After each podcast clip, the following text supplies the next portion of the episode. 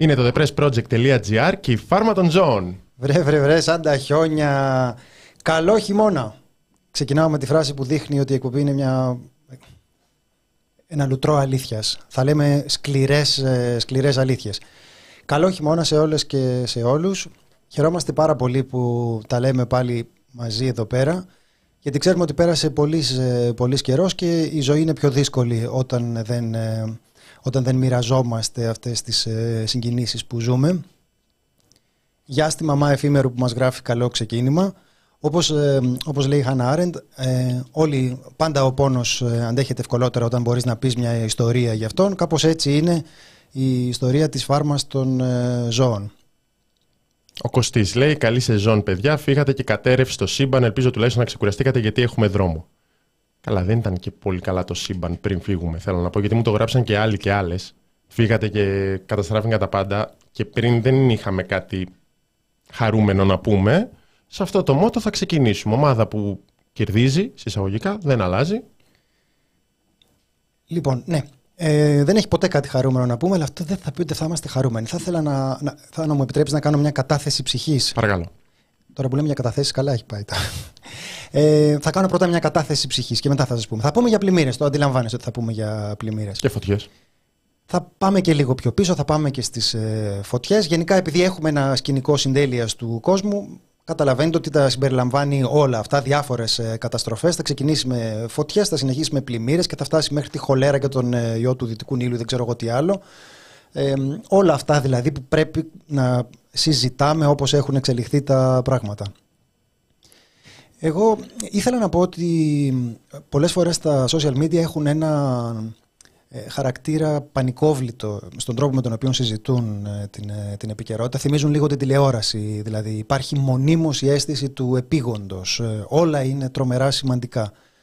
Ε, και έτσι συνιστώ και ακολουθώ και ο ίδιος μια κούρα ε, μερικής αποχής από τα social media για κάποιες, για κάποιες περιόδους.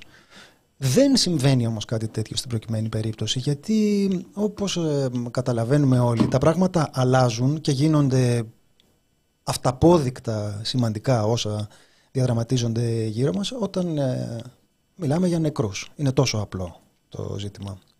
Δηλαδή ό,τι και αν ε, μπορεί κανείς να πει και να συζητήσει, να αξιολογήσει προτεραιότητες και να κουβετιάσει όπως νομίζει την επικαιρότητα μέχρι την το δάσος της ε, Δαδιάς. Εκεί είναι ένα, ένα σοκ. Έχουν προηγηθεί βεβαίως δολοφονίες από φασίστες. Δύο. Και στο δάσος της Δαδιάς έχουμε δεκάδες μετανάστες οι οποίοι καίγονται μέσα στο, μέσα στο δάσος και στη συνέχεια ένοπλη απαγωγή. Ε, ε είμαστε δηλαδή πέρα από την διερώτηση για το τι είναι και αν είναι σημαντικό. Και μετά περνάμε σε μια καταστροφή που όπως πάντα, όπως ε, συμβαίνει γενικά με αυτή την κυβέρνηση, το ίδιο συνέβη με το σιδηροδρομικό δυστύχημα στα Τέμπη, το ίδιο συνέβη με το, ναυτικό, με το ναυάγιο της ε, Πύλου, το ίδιο συνέβη με την ε, τεράστια οικολογική καταστροφή του δάσους της ε, πάνω στον Εύρο που έκαιγε πάνω από δύο εβδομάδες. Ε, μιλάμε για καταστροφές τεράστιας έκτασης. Δηλαδή είναι περίπου ένα εκατομμύριο στρέμματα κάηκαν και άλλα τόσα πλημμύρισαν. Είναι, είναι αδιανόητη η έκταση της ε, συμφοράς. Και μάλιστα και στην, ε, και στην περίπτωση της ε, συμφοράς που παρακολουθούμε αυτές τις μέρες με τις, ε, με τις πλημμύρες έχουμε πάλι νεκρούς. Θα κουβεντιάσουμε ψύχρεμα τι πιστεύουμε για τα, για τα όσα λέγονται για, τους, για τον αριθμό των, ε, των νεκρών, αλλά πάντως καταλαβαίνουμε ότι είναι μια συνθήκη που θα, όπου θα δοκιμαστούν οι αντοχές μας. Γιατί θα χάνετε κόσμος δίπλα μας, τόσο, τόσο απλά. Ε, και σε αυτό θέλω, θα, αν μου επιτρέπεις λίγο, λίγο ακόμα μόνο να καταχραστώ την ε, υπομονή σας, να σας πω τον, ε, τον καημό μου. Ε, αυτό που είπα κατάθεση ψυχής από την, από την αρχή. Δεν θα πούμε πως περάσαμε το καλοκαίρι. Θα πούμε πώς περάσαμε το καλοκαίρι. Αυτό δεν κάνουν οι άνθρωποι όταν συναντιούνται. Λένε ναι, πώς ναι, ναι, περάσανε, ναι. το, περάσανε το καλοκαίρι. Λοιπόν, ε, πέρασα ένα μεγάλο κομμάτι του καλοκαιριού σε συνθήκες ε, αποσύνδεσης, όχι αποσύνθεσης, αποσύνδεσης από την ε, επικαιρότητα και το, ε, τα μέσα κοινωνικής δικτύωσης που μας ταΐζουν επικαιρότητα με ηλικιώδεις ρυθμούς και έχω να πω το, το εξής. Εγώ έχω την ε, πολύ μεγάλη τύχη ως, ε, ως άνθρωπος ότι έχω ζήσει από τα παιδικά μου χρόνια μέχρι σήμερα σε συνθήκες ευτυχισμένης οικογενειακής ε, ε, ζωής. Και επίσης έχω την, ε, την τύχη ότι μπορώ να γνωρίζω ανθρώπους ακόμα και να συγκινούμε, να νοιάζομαι, να, να ξεκινώ καινούριε φιλίες, δηλαδή ότι αντέχω σε προσωπικό επίπεδο. Και είμαι της άποψης ότι αυτό είναι κάτι που πρέπει να το κάνουμε, να το λέμε και να το φροντίζουμε, γιατί όλη η κουβέντα που κάνουμε κινείται κάπου μεταξύ του να αυτοκαταγγελόμαστε ως μια φούσκα, ένας ε, μικρόκοσμος ανθρώπων που αλληλοκολακεύονται, αλλά είναι μια ιδιόρυθμη γωνιά της ε, κοινωνίας, δεν είναι η κοινωνία, είναι είμαστε έξαλλοι με την, ε, με την κυβέρνηση.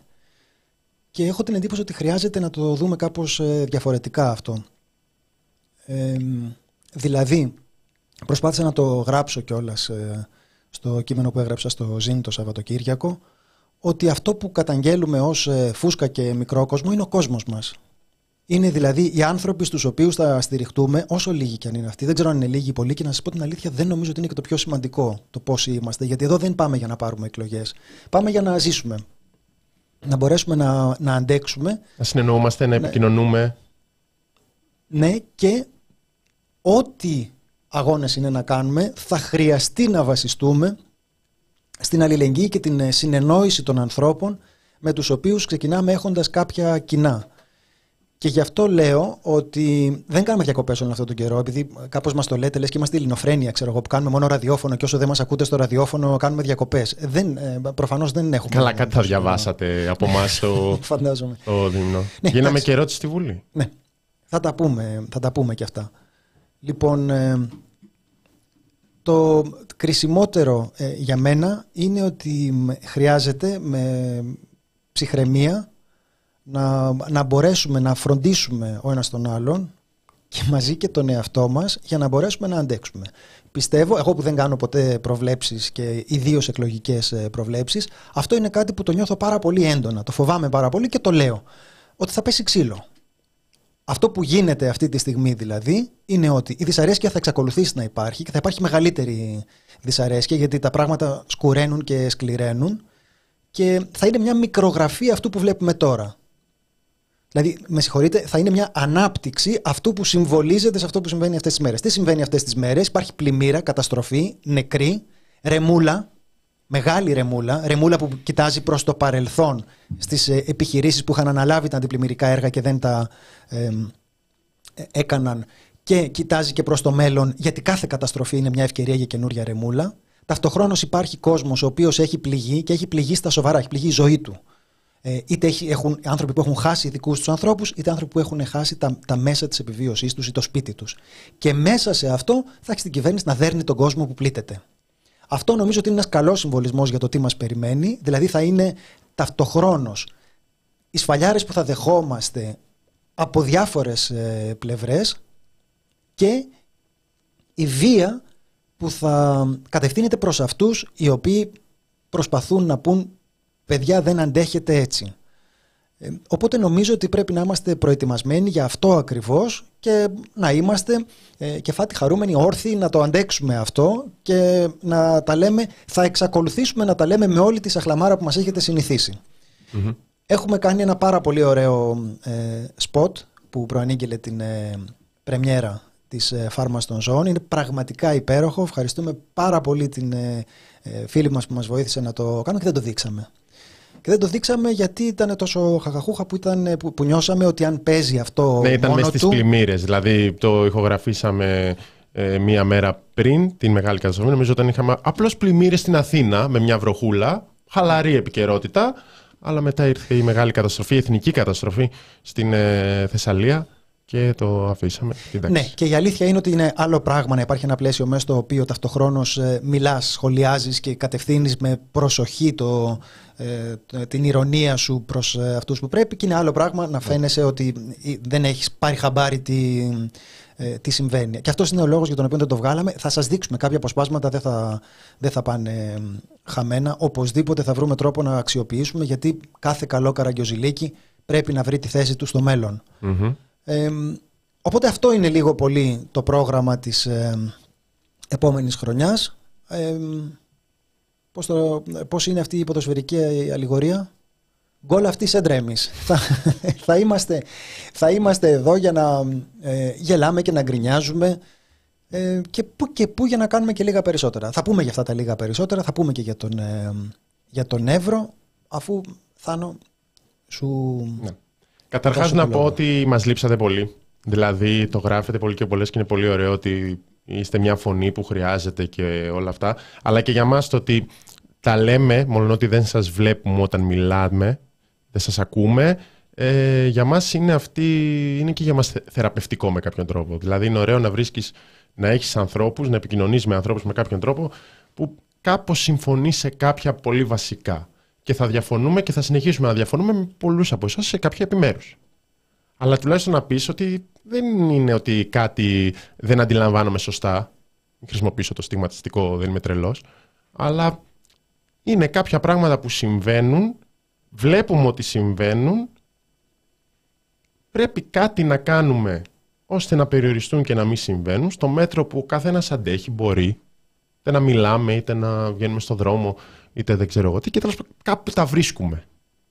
Και επειδή μαζί με κάθε καταστροφή υπάρχει και μια συνεχιζόμενη επίθεση στη λογική. Εγώ δεν το θεωρώ μικρό πράγμα να πεις ότι okay, με κάποιους συμφωνούμε ότι δεν είμαι, δεν είμαι εγώ τρελός σε εισαγωγικά.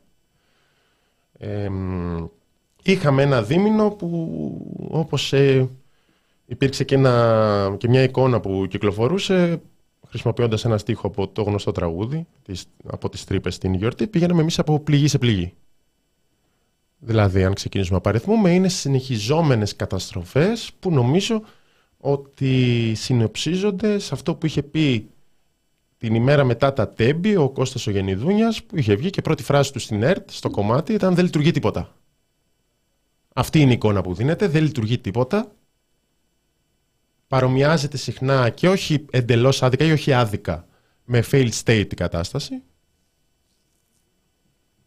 Φωτιές αφήνονται σε μικρό μέγεθος και δεν σβήνουν όχι λόγω των των πυροσβεστών που κάνουν υπερπροσπάθεια, αλλά λόγω του ότι δεν υπάρχουν υποδομές, δεν είναι συντηρημένα αεροπλάνα, ε, δεν πετάνε όλα τα αέρια μέσα, ε, υπάρχουν χιλιάδες κενά στην πυροσβεστική, δεν υπάρχουν προσωπικό στα δασαρχεία, δεν, δεν, δεν.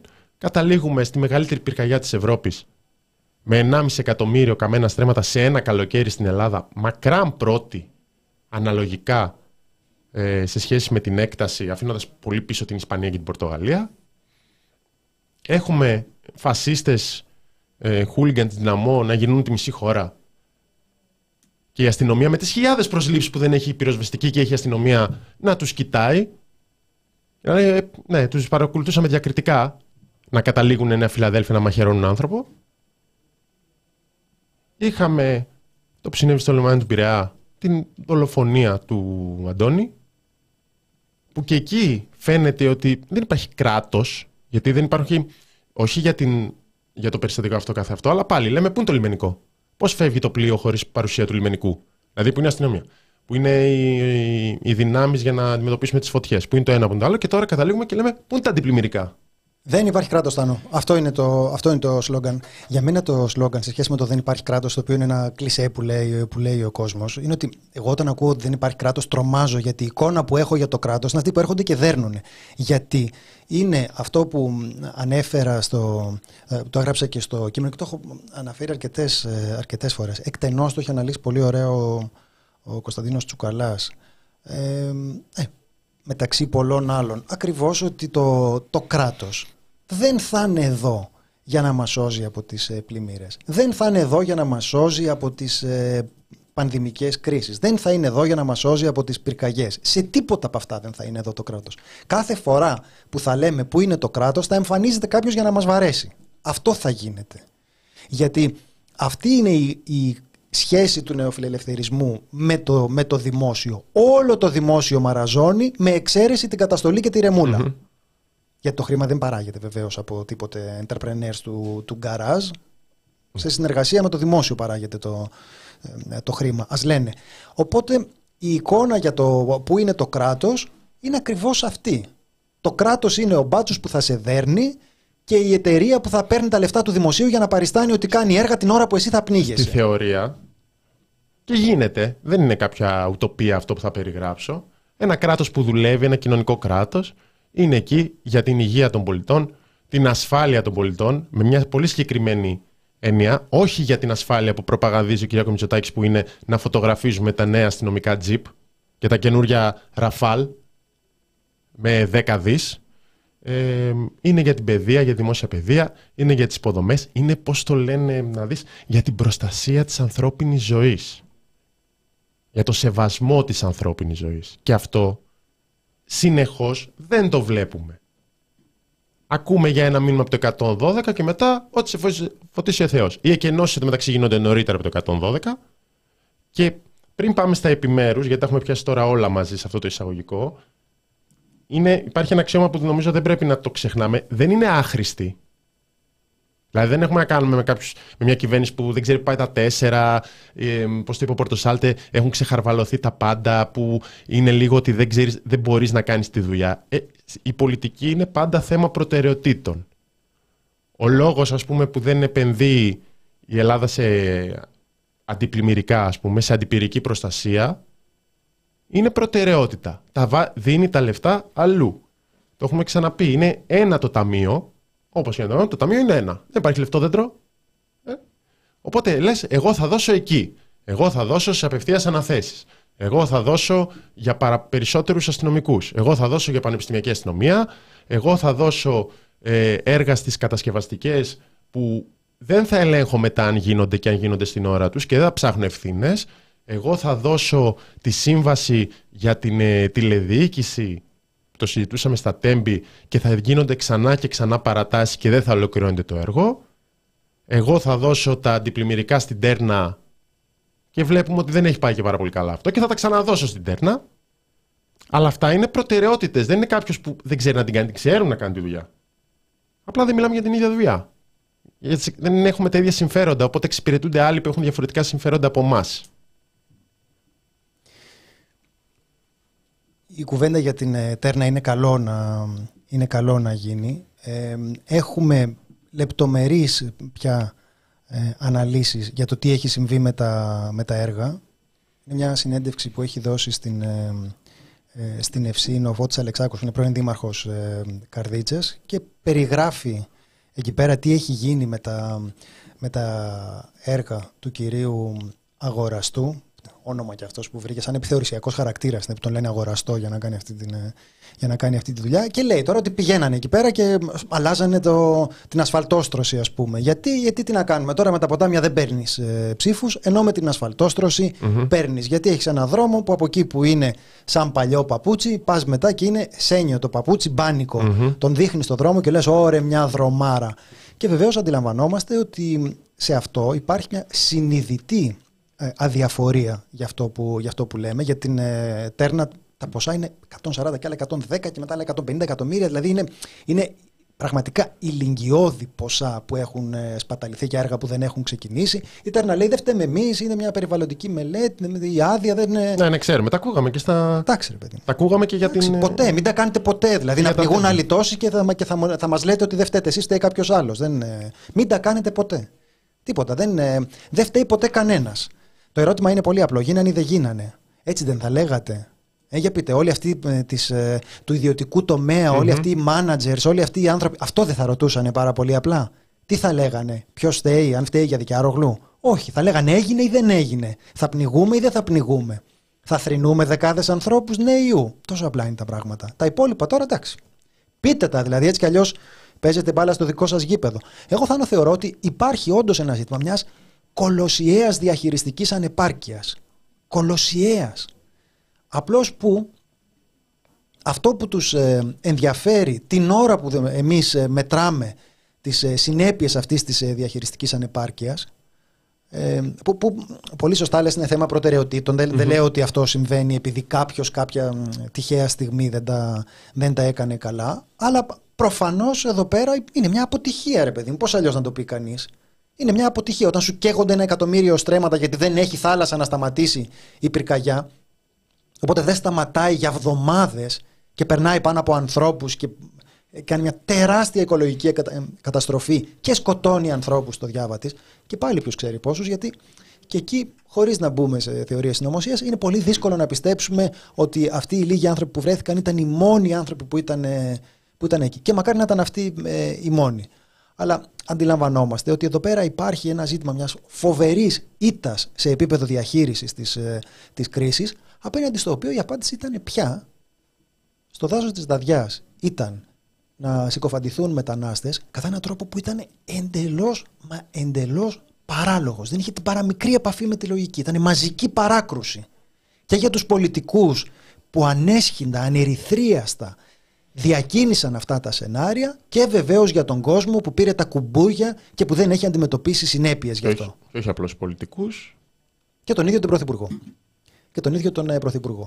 Οπότε εγώ θεωρώ ότι σε αυτό υπάρχει μια φοβερή ήττα, όπως υπάρχει και με τις πλημμύρες. Συζητάμε δηλαδή, η Ελλάδα παραβιάζει την, ε, την Ευρωπαϊκή Οδηγία για την αντιμετώπιση των ε, πλημμυρικών φαινομένων, δεν παίρνει μέτρα, καταδικάζεται γι' αυτό, το ξέρουν, προειδοποιούν οι επιστήμονες. Είχαμε σειρά ε, προειδοποιήσεων, όπως είχαμε και για την κακοκαιρία σειρά προειδοποιήσεων και μετά αυτό απλώς συμβαίνει. Και τι κάνει ο άλλος, σου λέει, και ξέρεις κάτι τώρα είναι δύσκολα τα πράγματα, έβρεξε. Εντάξει ρε φίλε, έβρεξε, αλλά επειδή δεν είναι τόσο απρόβλεπτο ότι θα έβρεχε παραπάνω. Ε, εσύ τι είχες κάνει και το τι είχες κάνει δεν αφορά κάποιο σενάριο το οποίο είναι αδιανόητο. Αφορά σενάρια τα οποία έχουν υποβληθεί από τους αρμόδιους επιστήμονες ως σενάρια που πρέπει να αντιμετωπιστούν ρεαλιστικά. Αυτό συζητάμε. Μέσα σε αυτά τα πλαίσια, το να μονομάζεις το Υπουργείο σου Υπουργείο Κλιματικής Αλλαγής, και πολιτικής προστασίας, mm-hmm. πώ το, πώς το λένε, μου φαίνεται προπαγάνδα, ρε παιδί μου. Τι θα κάνεις για την κλιματική αλλαγή; Από σένα περιμένουμε να λύσεις το ζήτημα της κλιματικής αλλαγής. Μου λες κάτι που απλώς μεταφέρει την ευθύνη παρά έξω. Αυτό δεν μου λες. Mm-hmm. Υπάρχουν, τα έπιασες, υπάρχουν δύο με τρία πολύ σημαντικά δεδομένα στις ε, πλημμύρες. Το πρώτο είναι ότι έχει ξαναγίνει πριν τρία χρόνια με τον Ιαννό στην Καρδίτσα. Μειώνονται οι δικαιολογίες ότι κάποιος ε, δεν ήξερε ότι μας έπιασε έτσι, ε, μας ευνηδίασε το φαινόμενο έγινε, πλημμύρισε η καρδίτσα το 2020, ή δόθηκαν όλες οι υποσχέσεις περί αποζημιώσεων, περί έργων κλπ. Και έγινε τρία χρόνια μετά. Πότε δικαιούσε να έρθει, παιδιά, πόσα κάνατε; Δεν θέλω τώρα να μου πεις για το πόσα πρόβλεπτε ήταν το φαινόμενο. Έγινε και πριν τρία χρόνια. Μπορεί να γίνει και του χρόνου. Και σε δύο και σε τρία βλέπουμε ότι δεν είναι απρόβλεπτο. Δεν είναι όποιος, όπως είπε κάποιος φοβερός επιστήμονας από ό,τι καταλαβαίνω, ότι, θα γίνει, ότι γίνεται μια φορά σε, 18, σε 16.000 χρόνια και θα γίνει ξανά το 18.000 μετά Χριστόν. Θα, συγγνώμη λίγο, είναι 16-18.000 χρόνια, είναι κάπως κρίσιμο. Είναι 16.000, Θέλω να ξέρω πότε να το περιμένουμε. Είναι 16.000 και είναι από τις μεγαλύτερες παπάντζες που έχουν ακουστεί τα τελευταία χρόνια. Είπες παπάντζες. Παπάντζες, βεβαίως. Ε... Δηλαδή ακόμα και αν η πιθανότητα είναι μία προς 16.000 δεν σημαίνει απαραίτητο θα γίνει σε 16.000 χρόνια. Σημαίνει ότι κάθε χρόνο έχεις μια στάνταρ πιθανότητα. Αυτό είναι βασική στατιστική. Και δεν είναι μία προς 16.000. Δηλαδή στους χάρτες που έχουν γίνει, τα έλεγε και η επικεφαλής του ΒΒΕΦ, η επικεφαλής περιβαλλοντικής πολιτικής, η κυρία Θεοδότα Νάντσου, έχουν κατατεθεί, υπάρχουν οι χάρτες με τον κίνδυνο της πλημμύρας, όπως είναι εθνική υποχρέωση της ε, χώρας, δεν έχουν επικαιροποιηθεί και παραβιάζουμε την, την, ε, την ε, οδηγία. Δεν επικαιροποιεί, συγκεκριμένα είπε όπως πρέπει τα υποχρεωτικά διαχειριστικά σχέδια με στόχο τη μείωση των αρνητικών συνεπειών στην ανθρώπινη υγεία, το περιβάλλον, την πολιτική κληρονομιά και τις οικονομικές δραστηριότητες που συνδέονται με τις με τις πλημμύρε. Και επίσης έχουμε και μερικές καταδίκες γενικά για περιβαλλοντικά θέματα στο, στο Ευρωπαϊκό Δικαστήριο. Έχει, έχει γίνει αυτό έχεις το χάρτη που λες η Θεσσαλία, η κάμπος, έχει τον μεγαλύτερο κίνδυνο να πλημμυρίσει. Δεν είναι ανάγκη να σου έρθει ο κατακλυσμός του ΝΟΕ όπως το παρουσίασε, το παρομοίασε νομίζω ο κύριος Αγοραστός. Ένα ακραίο φαινόμενο μπορεί να έρθει λόγω και της κλιματικής αλλαγής που αυξάνει αυτές τις πιθανότητες. Ναι, επίσης... Δεν είναι ότι, πιαστεί, ότι ευνηδιαστήκαμε πια. Η κλιματική κρίση, η κλιματική αλλαγή, πλέον κρίση, υπάρχει επιστημονικά πάρα πολλά χρόνια. Δεκαετίες ως θεωρία, αλλά βλέπουμε τα αποτέλεσματα πολλά χρόνια. Τι έχεις κάνει γι' αυτό; Έστειλες ένα μήνυμα στο 112, το 112 που έλεγε μερικές φορές σε κατοίκους να ανέβουν στους ψηλούς ορόφου. Ούτε καν να εκενώσουν. Εν τω μεταξύ, έχουμε από το αστεροσκοπείο τις ε, αναρτήσεις που δείχνουν ότι η ειδοποίηση ήταν έγκαιρη. Ότι υπήρχε ολόνα και μεγαλύτερη βεβαιότητα για την ένταση του, του φαινομένου. Οπότε, μη μου λες τώρα για την κλιματική αλλαγή. Εντάξει, μαζί σου.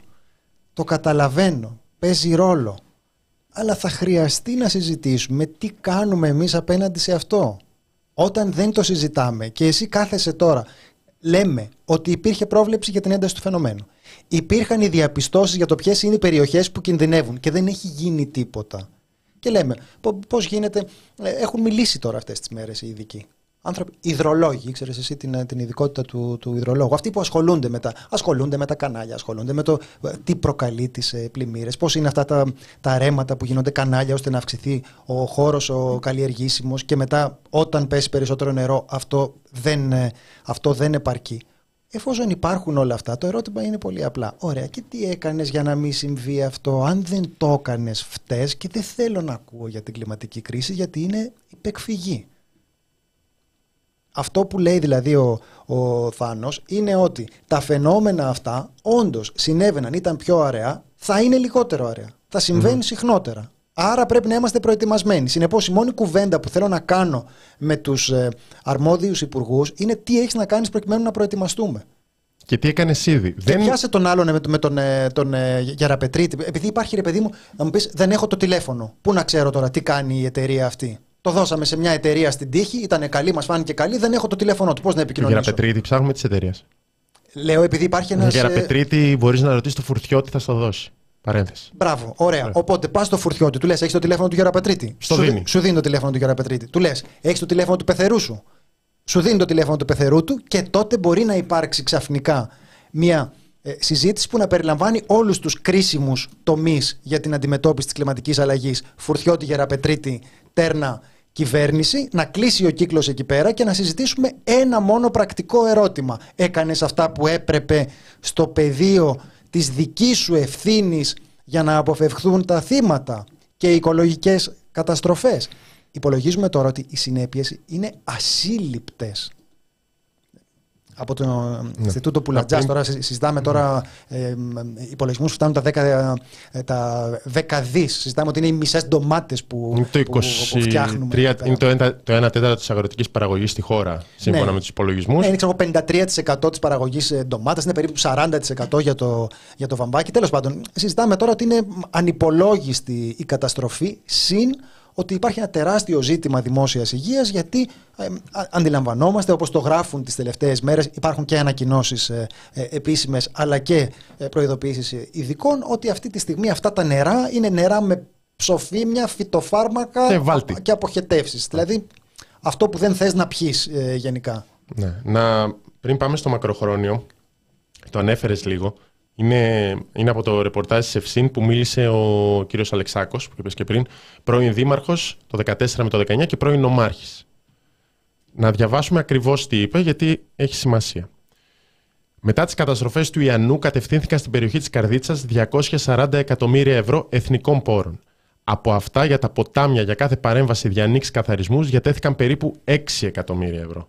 Αυτά προφανώς δεν επαρκούν με κανέναν τρόπο να αντιμετωπιστεί το πρόβλημα. Είναι το 3% των πόρων. Το 97% διατέθηκε για έργα αποκατάστασης οδοποιίας και έργα βιτρίνας. Αυτό είναι ένα άλλο πρόβλημα, το γεγονός ότι τα αντιπλημμυρικά δεν φέρνουν ψήφους. Για ένα κομμάτι της κοινωνίας. Θέλει έργα βιτρίνας ένα κομμάτι. Θάνο, στο ίδιο κομμάτι είναι που λέει ότι. Ναι, ναι, ναι, ναι. ναι. Είναι 2.900 για προβολή και διαφήμιση των έργων της περιφέρειας. Αυτό είναι άλλο, γιατί okay, θα πάρει και ένα κονδύλι η περιφέρεια για να διαφημίσει. Την... Ο κύριος ε, Κουρέτα το γράφει. Αυτό είναι ναι, ναι. Ε, καθηγητής Φυσιολογίας Ζωικών Οργανισμών και Τοξικολογίας στο Πανεπιστήμιο Θεσσαλία όπου λέει ότι στο ΕΣΠΑ 2022 με 2026 έχουν εγγραφεί 9.300.000 ευρώ για την αντιπλημμυρική προστασία σε όλη τη Θεσσαλία και είναι 2.900.000 ευρώ για προβολή και διαφήμιση. Εμένα μου φαίνεται σωστή αναλογία αυτό γιατί παιδιά, τι να το κάνεις, να κάνεις ένα αντιπλημμυρικό έργο και να μην το μάθει ο κόσμος. Η αναλογία πρέπει να είναι 1 προς 3. Δηλαδή θα δώσεις 3 εκατομμύρια για προβολή και διαφήμιση από τα, από τα 9 εκατομμύρια ευρώ που θα δώσεις για την πλημμυρική προστασία. Ναι. Με, αυτό, με αυτόν τον τρόπο θα ξέρουμε όλοι ότι τουλάχιστον για κάθε τι που γίνεται θα μπορούμε να ξέρουμε ποιον, ποιον πρέπει να κυνηγάμε. Δεν, δεν παρακινώ, δηλαδή καταδικάζω Όταν υπάρχουν εκδηλώσεις αποδοκιμασίας, η πολιτική είναι το άλλας της γης. Δεν λέω τώρα να αλίμονο να στεναχωριούνται πολιτικοί με, όλη την ε, πίεση, το στρες, το άγχος που έχουν ε, όλο αυτό τον καιρό. Αλίμονο, δεν ε, λέω τέτοια πράγματα. Αλλά λέω ότι μας κάνει καλό να έχουμε μια συνείδηση του πώς φτάνουμε εκεί πέρα. Επειδή οι άλλοι προσποιούνται ότι φτάνουμε εκεί πέρα περπατώντας ανέμελοι μέχρι που ξαφνικά βρέχει έβρεξε πολύ, τι να κάνουμε. Η μανία της φύσης. Λες και είμαστε δύο αιώνες πριν, ας πούμε, και δεν μπορούμε να παλέψουμε τίποτα τη φύση. Φύση, παιδιά. Δεν... Με τη φύση δεν μπλέκεις. Λοιπόν, συνεχίζοντας τις ε, καταγγελίες του πρώην Δημάρχου, από την περιφέρεια Θεσσαλίας.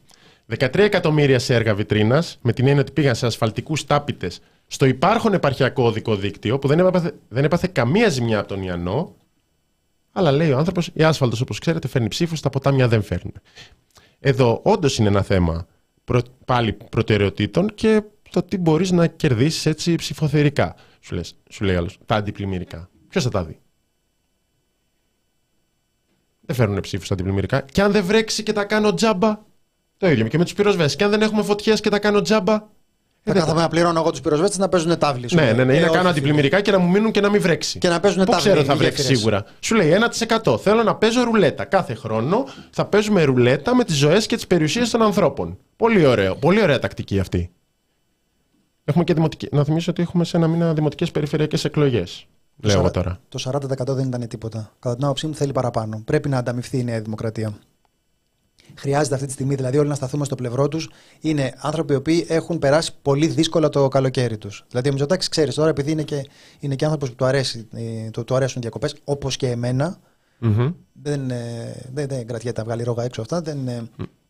Αυτό τον τσακίσαμε τον άνθρωπο φέτος. Ναι, έχει και άλλα, έχει προτάσεις τι θα έπρεπε να γίνει, λέει ο πρώην Δήμαρχος. Λέει για το φράγμα Μουζακίου που εξήγγειλε ο Μητσοτάκης το 2020 δεν έχει γίνει ούτε ένα χιλιοστό σε κανένα επίπεδο απίστευτα πράγματα και μιλάει και ο καθηγητής στο τμήμα Πολιτικών Μηχανικών του Πανεπιστημίου Θεσσαλίας, διευθυντής του Εργαστηρίου Υδρολογίας και Ανάλυσης Υδατικών Συστημάτων, ο κ. Νικήτας Μιλόπουλος, που λέει ότι δεν έγινε το βασικότερο απ' όλα. Ένα ολιστικό σχέδιο αντιπλημμυρικής προστασίας σε επίπεδο λεκάνης απορροής. Αυτό θα είχε την ανάλυση επικινδυνότητας για ευπαθείς περιοχές, θα είχε τα επικαιροποιημένα σχέδια πλημμύρας και επικινδυνότητας. Αυτά που δεν επικαιροποιήθηκαν από το 2018 και μας έβγαλε κόκκινη κάρτα η Ευρωπαϊκή Ένωση. Δεν ξέρω αν κάνανε τα μαθηματικά. 2018 είναι 5 χρόνια πριν και βγάλεις ένα μικρό κομματάκι εκεί πέρα για την εκλογή του 19. Εδώ και 4-5 χρόνια. Όλη η Ελλάδα μπλε είναι. Δηλαδή, είμαστε στον. Διανύουμε τον πέμπτο χρόνο της διακυβέρνησης Μητσοτάκη. Σε πολλές περιοχές οι μπλε δήμαρχοι, περιφερειάρχες είναι 4-5 χρόνια. Καλά, αγοραστό είναι 12. Ισόβιο το αξίωμα από ό,τι έχουμε καταλάβει και βλέπεις τα αποτελέσματα. Είναι η κατάρρευση όλου του επιτελικού κράτους που έχουμε βαρεθεί να το λέμε, να το γράφουμε, να λέγεται κλπ. σε κάθε καταστροφή. Μερικές φορές συμβαίνουν Συμβαίνει μια καταστροφή, συμβαίνει δεύτερη, συμβαίνει τρίτη και δεν έχεις κάτι καινούργιο να πεις. Δηλαδή είναι το ίδιο. Να σου πω τι μπορούμε να πούμε. Θάνο, μου, μου επιτρέπεις μια ε, αναλογία ε, ναι. που να την έχω αντιλήσει από, τα, από τις ε, ε, συναισθηματικές ε, σχέσεις των ανθρώπων. Σου λέει λοιπόν η αγαπημένη σου Θάνο, σε αγαπώ όσο κανέναν. Μετά δεν σε παίρνει τηλέφωνο. Μία, δύο, τρεις, δεν χτυπάει το τηλέφωνο. Ναι. Και μετά σου λέει Θάνο, Θάνο ε, ε, δεν μπορώ να ζήσω χωρίς, ε, ε, χωρίς εσένα. Σε λάτρεψα σαν, Θεό, σαν, σαν ήλιο μου και σαν θεο Και πάλι δεν σε παίρνει τηλέφωνο. Αυτό που συμβαίνει είναι ότι οι διαβεβαιώσεις κάθε φορά που διαψεύδονται στη συνέχεια θα έχουν όλο ένα και μικρότερη αξία. Γιατί δεν είσαι ηλίθιος και εσύ το ακούς μια φορά ότι είσαι ήλιος και, και ε, Θεός και τέτοια, αλλά δεν, δεν ακολουθείτε από τηλέφωνο, οπότε την επόμενη φορά που το ακούς λες ναι καλά. Οπότε αυτό που συμβαίνει αυτή τη στιγμή με τον Κυριάκο Μητσοτάκη είναι ότι ό,τι και να πει, λέει φίλε εντάξει τα ξανά πάμε τώρα. Τα ξανά αυτά δεν λέγαμε. Την προηγούμενη φορά τα πάμε και όπως τα πάμε έτσι τα ξεχάσαμε. Γιατί να έχει διαφορά τώρα δηλαδή, μα δεν θα έχει διαφορά. Αυτό λέει η απλή λογική. Η απλή λογική λέει ότι με δεδομένο ότι έχουμε καρμπών τις ίδιες δηλώσεις όταν είχαν πλημμυρίσει τα ίδια μέρη και δεν έγινε τίποτα, ε, το να βγεις τώρα και να ξαναπείς. Και μάλιστα μπορείς να πεις, Όχι, αυτή τη φορά το εννοώ. Αυτή τη φορά. Λοιπόν, πάμε σοβαρά τώρα, εντάξει. Τέρ, τέρμα ναι, υπάρχει άλλη τώρα αλήθεια, τώρα αλήθεια. Υπάρχει άλλη λύση που ακολουθεί ο Κυριάκος Μητσοτάκης που είναι η άρνηση της πραγματικότητας. Α, για πες έκανε τις δηλώσεις και λέει το προηγούμενο μοντέλο, αυτό με την τέρνα, με την ανάθεση που έχουμε εδώ ε, αρ, αρμοδίους που, λένε, που, που δεν έχουν με νούμερα. τα έργα. Ναι, Πήγε πολύ καλά, λέει, με την προηγούμενη κρατική. Ε, ναι, ναι, ναι. Το είπες δηλώσεις. Πήγε πολύ καλά αυτό το προηγούμενο Δόξα μοντέλο τω με Θεώ. την απευθείας ανάθεση στην Τέρνα. Που απευθείας ανάθεση είναι και για να το κάνεις έκτακτα. Δεν είναι να το, να το κλωσάς τρία χρόνια. Γι' αυτό το παίρνεις με απευθείας ανάθεση λόγω εκτάκτων συνθήκων. Αν να κάναμε διαγωνισμό. Γιατί σε τρία χρόνια θα προφθαίναμε. Δεν μπορεί. Έτσι δεν είναι. Ε, κάτι θα χτίζαμε, ξέρω εγώ. Ναι, θέλω να πω ότι αυτό ε, πρακτικά προφανώς αντιλαμβανόμαστε ότι επειδή δεν είναι πρώτη φορά, τα λόγια δεν έχουν καμία σημασία. Δηλαδή, αν ήμασταν στην πρώτη υπόσχεση, στην πρώτη υπόσχεση Ναι. και εσύ πάνω στα ντουζένια σου λες ναι, αγάπη μου. Ε, στη δεύτερη υπόσχεση, στην τρίτη υπόσχεση, πρέπει να είσαι πολύ ηλίθιο. Και τώρα σου λέει, θα καλέσω τις μεγαλύτερες κατασκευαστικές της χώρας. Εντάξει, λες, οπ, εντάξει. Αυτές που έχουν καταδικαστεί για καρτέλ, θα πω εγώ μάλλον. Πολλές από αυτές, όχι όλες. Ε, στο παρελθον Το 15-16. Πολύ ωραία. Και θα τους δώσεις τα έργα. Και προφανώς πρέπει να γίνουν έργα. Να σου πω, κάποιος πρέπει να τα κάνει. Μακάρι το κράτος να έχει δικιά του κατασκευαστική για να βλέπαμε πώς λειτουργεί ο ανταγωνισμός, αλλά δεν έχουμε. Να κάνουμε θε- ιδιωτική πρωτοβουλία. Μετά αυτά θα ελεγχθούν. Η εμπειρία λέει ότι δεν θα ελεγχθούν. Και θα βγαίνουν μετά ρεπορτάζ σε ένα, δύο, τρία χρόνια που θα λένε δεν έχουν προχωρήσει τα έργα. Και θα μας λένε, ναι, ξέρετε γιατί δεν έχει προχωρήσει το έργο. Γιατί αυτό που πήραμε μετά είχαν χαλάσει κάτι μπουλόνια και έπρεπε να πάρουμε τα ανταλλακτικά. Και παίρνω τηλέφωνο την Επιτροπή. Και Παίρνω- παίρνω τηλέφωνο την Επιτροπή να Και τους δεν πω το ότι θα σηκώνουνε. καθυστερήσουμε. Και δεν το Και, σηκώνουνε. και φταίει το κράτος και Ναι. ζητήσαμε και αποζημιώσεις και μας έδωσαν παραπάνω χρήματα. Ναι, και, ξα... και και τε- ξαναπαίρνω και μου λένε έχει αλλάξει ο αριθμός. Ναι. Παίρνω στον άλλον αριθμό, μου λένε έχει φύγει τώρα. Ναι. Και, και πήρα την επόμενη, την επόμενη Ναι. μέρα. Γιατί αυτά λένε τώρα για την, ε, για την περιβαλλοντική άδεια. Στην ουσία, τι άλλο είναι αυτό; Επικαλείσαι τώρα ένα γραφειοκρατικό κόλλημα το οποίο εδώ και τρία χρόνια καθυστερεί το έργο. Τι με νοιάζει αυτό που επικαλείσαι; Τι με νοιάζει; Αυτά είναι το τι, τι είσαι, ε, κολοφάνταρο, είσαι τώρα να μου λες δικαιολογίες γιατί δεν σφουγγάρισες τώρα. Δεν είναι τέτοιο Γιατί επίπεδο. δεν έκανες αυτή τα η μαθήματά συζήτηση. σου στο. Γιατί δεν στο έκανες τα γυμνάσιο; μαθήματά σου στο σχολείο. Δεν είναι τέτοιο επίπεδο η συζήτηση. Έπρεπε να έχει γίνει. Ναι. Πολύ απλά έπρεπε να έχει γίνει. Πληρώνονται εκατοντάδες εκατομμύρια για να κάνουν αυτά τα έργα και δεν γίνονται. Τόσο απλά είναι τα πράγματα. Όλα τα υπόλοιπα τώρα, όποιος έχει κέφι να τα συζητήσει, μπορεί να πάρει τηλέφωνο άλλο στον πεθερό του να του πει. Ε, εντάξει. Όλοι, ε, υπά- υπάρχουν πολλοί κόσμοι που έχει προβλήματα με τα πεθερικά του, δε στον Αβραμόπουλο. Μπορεί να είναι πολύπλοκες αυτές οι, αυτές οι σχέσεις, αλλά ξαναλέω, ε, δεν έχει κανένα νόημα να κουβεντιάζουμε σε αυτό το, σε αυτό το επίπεδο. Μιλώντας τώρα για καταστροφές οι οποίες στοιχίζουν σε ανθρώπινες ζωές, κάθε βήμα που δεν έχει γίνει και κάθε μέτρο που δεν έχει υλοποιηθεί συνιστά έναν λόγο που θα έπρε, για τον οποίο θα έπρεπε οι άνθρωποι αυτοί να τιμωρούνται. Τόσο απλά είναι τα πράγματα. Όλα τα υπόλοιπα τώρα. Ναι, και εντάξει. πρέπει να υπάρχουν ελεκτικοί μηχανισμοί. Δεν υπάρχουν. Είναι βασικό πρόβλημα. Γι' γι' αυτό προκύπτει και η καχυποψία για το τι θα γίνει αυτή τη φορά. Γιατί κάτι πρέπει να γίνει πολύ μεγάλο. Δηλαδή πρέπει να υπάρχουν πολύ μεγάλες παρεμβάσεις και το ελάχιστο που θα έπρεπε να ζητήσει κανείς μετά από όλες αυτές τις καταστροφές και θες να το βαφτίσεις Mega Fire, να το βαφτίσω Mega Fire. Θες να πεις ότι ήταν πρωτόγνωρο το, το φαινόμενο και αυτό και το άλλο και όλα, και όλα είναι τα κακά της μοίρας μας. Ας, θα το αφήσω στην άκρη για την οικονομία της συζήτησης. Αλλά όταν έχουν συμβεί όλα αυτά, πρέπει κάπως να καθίσεις και να πεις «Κοιτάξτε εδώ, γίνονται αυτά. Κα- Θα κάνω αυτές τις παρεμβάσεις και να υπάρχει ένα ενδιαφέρον και να υπάρχει στη δημόσια συζήτηση και λογοδοσία για το τι θα γίνει και το τι θα αλλάξει. Θάνο, μια μικρή Ξέρω ότι θα παύση. ακούσουμε ένα κάποια στιγμή από τον Κυριάκο Μητσοτάκη, μάλλον στη ΔΕΘ. Είναι ένα, σημαντικό αυτό που θα Ένα πω. ποτέ ξανά, αλλά έτσι όπως λειτουργεί το κράτος Μητσοτάκη, όχι το κράτος του Κικίλια, του Βαρβιτσιώτη και του Ας το Βαρβιτσιώτη. Μηταράκη, ε, το κράτος του Μητσοτάκη, αυτό το πράγμα, το failed state που βλέπουμε, δεν θα γίνει τίποτα. Θάνο, επιτέλους άφησε με λίγο να σε διακόψω. Παρακαλώ. Έχουμε σχόλιο από τον Γιάννη που γράφει Το έχουν τερνατήσει. Ναι, έχουμε λογοπαίγνια με τέρνα, αυτοί είστε. Ευχαριστούμε πάρα πολύ. Ναι. Ευχαριστούμε πάρα πολύ για αυτό το, για αυτό το Και υπάρχει- σχόλιο. Και για να συνεχίσω, να Με, ολοκληρώσω μες και συγχωρείς, μες συγχωρείς. Πάντα ε, δεν, στα, δεν σταματάει να μου κάνει εντύπωση αυτή η κραυγαλαία αντίφαση μεταξύ του επικοινωνιακού μηχανισμού, πώς παρουσιάζεται επικοινωνιακά η κυβέρνηση, και το τι είναι στα αλήθεια. Θα ήθελα να πω κάτι για το πώς παρουσιάζεται Δηλαδή, επικοινωνιακά η ε, κυβέρνηση. εκλέχθηκαν με επιτελικό κράτος. Με, με πατώντας πάνω στα πτώματα το, της τραγωδίας του ματιού. Τέρνα, φαρμάκι, τέρνα. με το ότι αυτοί είναι οι managers, οι άριστοι που μπορούν να τα χειριστούν και βλέπουμε μία, όχι μόνο τις καταστροφές, αλλά και τραγελαφικές καταστάσεις, όπως, ας πούμε, ένα από τα κερασάκια σε αυτή την πολύ έτσι ε, εμετική τούρτα των ε, μηνών, το ότι πήρε φωτιά η βάση, το, την έκρηξη στην αποθήκη πυρομαχικών. Δηλαδή διαβάζεις αυτή την είδηση, το μαθαίνεις ότι συνέβη στην Αγχίαλο και λες ούτε αυτό. Τι περιμένεις να κάνει; Έβγαλε το ντοκουμέντο προχθές και λέει πλημμύρισαν τα, τα, τα αεροσκάφη.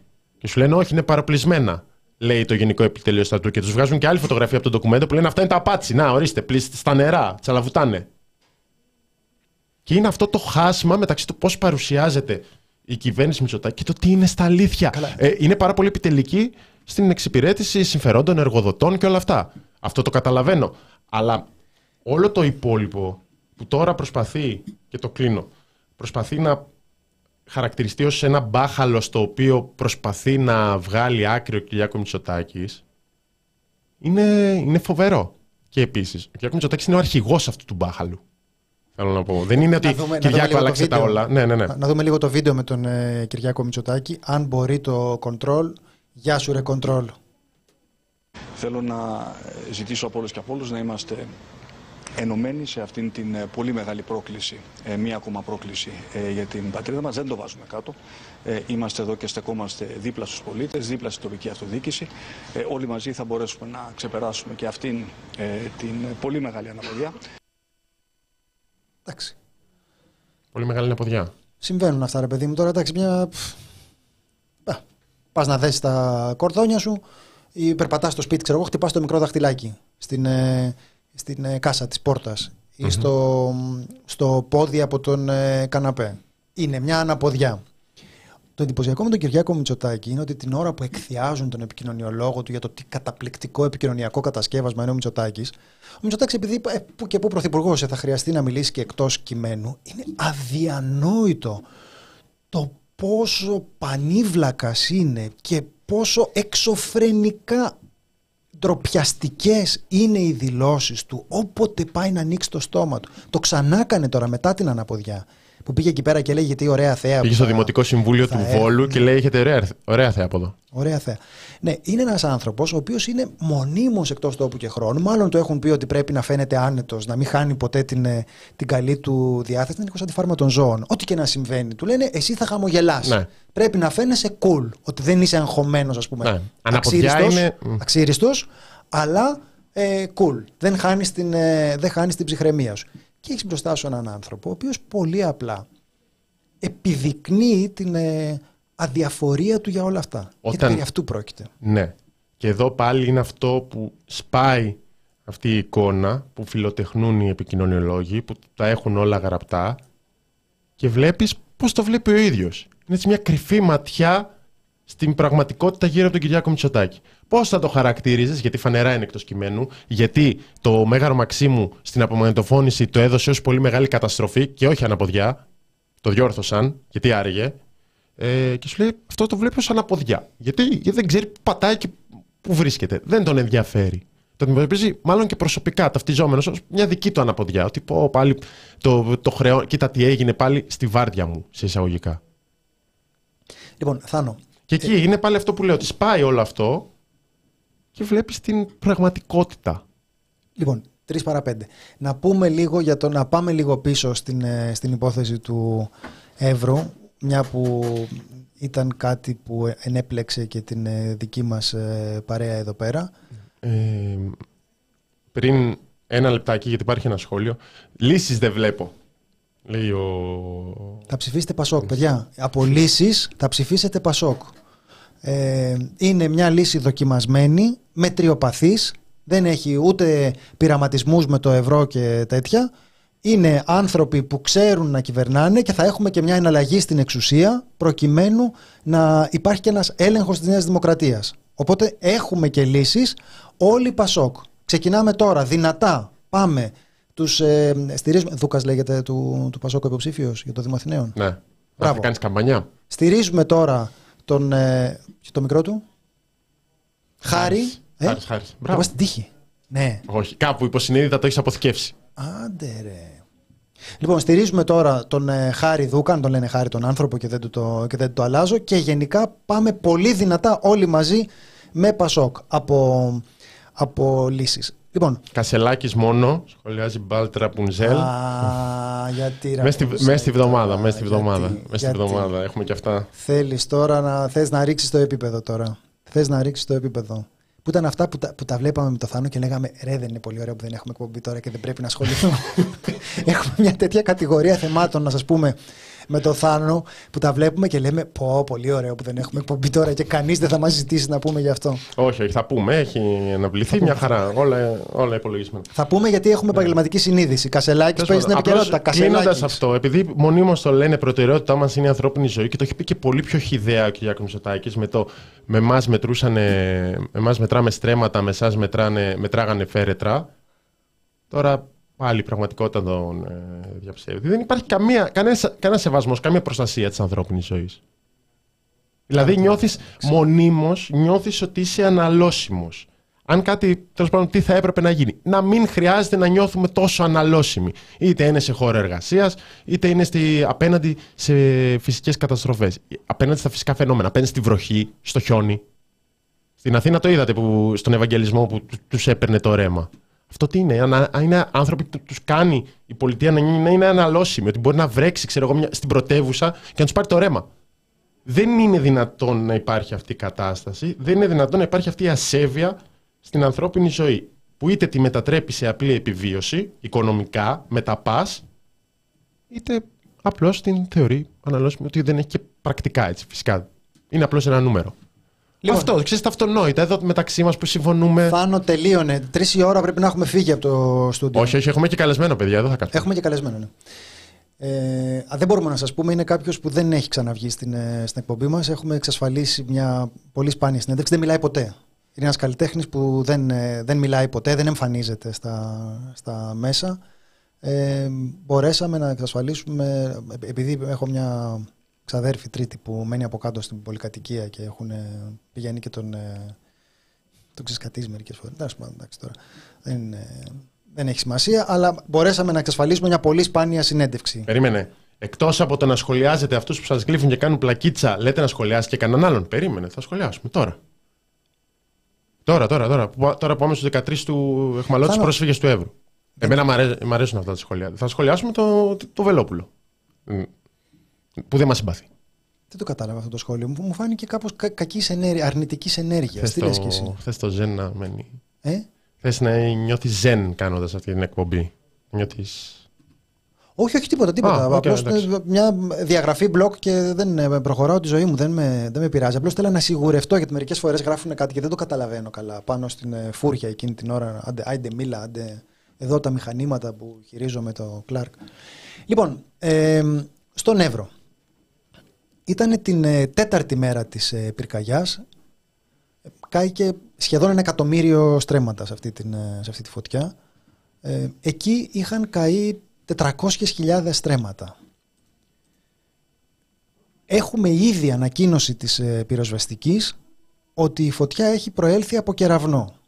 Παρόλα αυτά, προκειμένου η κυβέρνηση να μην αντιμετωπίσει τις ευθύνες της για το ότι είχαμε ήδη το απίθανο φιάσκο της Ρόδου που όλα τα διεθνή μέσα έγραφαν ότι η εκένωση ήταν χαοτική και είχαμε δραματικές περιγραφές από τουρίστες οι οποίοι είχαν φτάσει εδώ, τους έλεγαν έλα όλα καλά και μετά παίζαν αγωνιές για να μπουν στα λεωφορεία με την αγωνία να μην καούνε.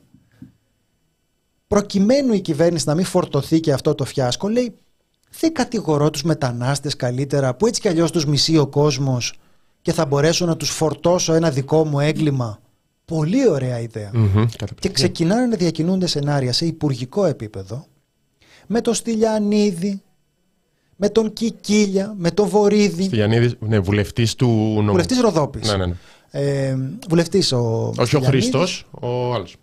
ο Κικίλιας να, να λέει για αυτούς τους αλητήριους και με ένταση και όλα, λες, και- λες και είναι ο Χρυσοχοίδης ξέρω εγώ, λες και δεν ξέρω εγώ ποιος, ε, ποιος είναι και να λέει στην, ε, real, στην εφημερίδα Βερόνικα Δεσίλα στην, ε, στην πυρκαγιά για τους λάτρε. Οκ. Ε, να λέει αυτά τα σενάρια ότι τις βάζουν τις φωτιές ε, ε, μετανάστες ε, δεν, μπο- δεν μπορούμε να πούμε ότι είναι έτσι αλλά θα ήταν ανεύθυνο να τα αποκλείσουμε κιόλας. Τα, τα διερευνάει η ΑΕΠ.